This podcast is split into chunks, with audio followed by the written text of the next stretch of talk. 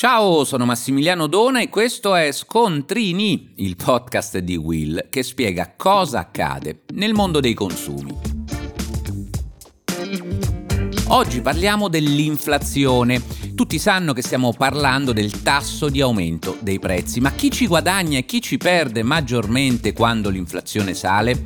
Come diceva Luigi Einaudi, l'inflazione è la più iniqua delle tasse perché colpisce soprattutto i ceti più bassi, che a differenza di quelli alti spendono in consumi la maggior parte del loro reddito. Quindi, per dirla in parole molto semplici, i primi a perderci con l'inflazione sono i poveri. I consumatori con un reddito basso sono quelli che ci rimettono di più perché spendono il loro soldi in beni di prima necessità difficilmente comprimibili, come il cibo, la luce, il gas, mentre per i ricchi le spese obbligate incidono in misura ridotta sul reddito complessivo. E poi chi ha redditi più alti ha gli strumenti per difendersi, si pensi ad esempio al fatto che potrà permettersi elettrodomestici nella classe energetica più efficiente, case ristrutturate, ben isolate termicamente, impianti domotici o fotovoltaici che consentono di risparmiare sui consumi energetici. Certo, i benestanti spendono di più dei meno abbienti in acquisti non essenziali, come alberghi, ristoranti, viaggi, vacanze, ma sono spese che, volendo, sono rinviabili a tempi migliori,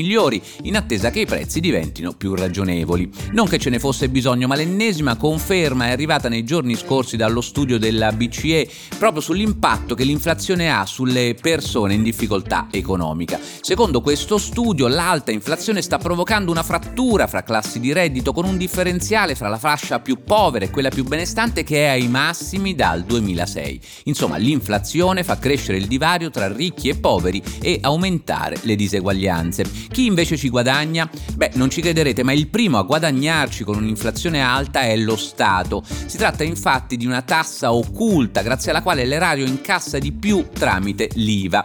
L'IVA che a sua volta è iniqua perché colpendo tutti in modo uguale, con la stessa aliquota ordinaria del 22%, non rispetta il criterio della progressività e della capacità contributiva fissata dall'articolo 50 53 della Costituzione. Una tassa che ha effetti regressivi e redistribuisce la ricchezza in senso opposto a quello che dovrebbe. Insomma, una sorta di Robin Hood al contrario che toglie ai poveri per dare ai ricchi. Nei primi nove mesi dell'anno l'erario ha avuto un incremento del gettito IVA di 17 mila miliardi, insomma più 18% rispetto allo stesso periodo dell'anno scorso. Tornando ai consumi è ovvio che anche le aziende e i negozianti siano in difficoltà per i rialzi del costo delle materie prime, dei costi di produzione, di luce e gas, oppure di distribuzione, pensiamo ai carburanti, ma a differenza degli altri loro hanno una scappatoia, e cioè possono trasferire sui consumatori maggiori costi e quindi alzare i prezzi finali di beni e servizi. È proprio quello che è accaduto ed è il motivo per cui l'inflazione sta galoppando in questo modo. A loro volta i consumatori però reagiscono contraendo gli acquisti, ma i consumi, bene ricordarlo, costituiscono il 60% del PIL. Quindi se le famiglie non acquistano, i commercianti non vendono, le imprese non producono. Un circolo vizioso che, se non si interverrà rapidamente, sarà nefasto per tutto il paese. E voi lo sapevate? Per oggi è tutto, ma puoi ascoltare gli altri episodi di Scontrini sulla tua piattaforma di podcast preferita.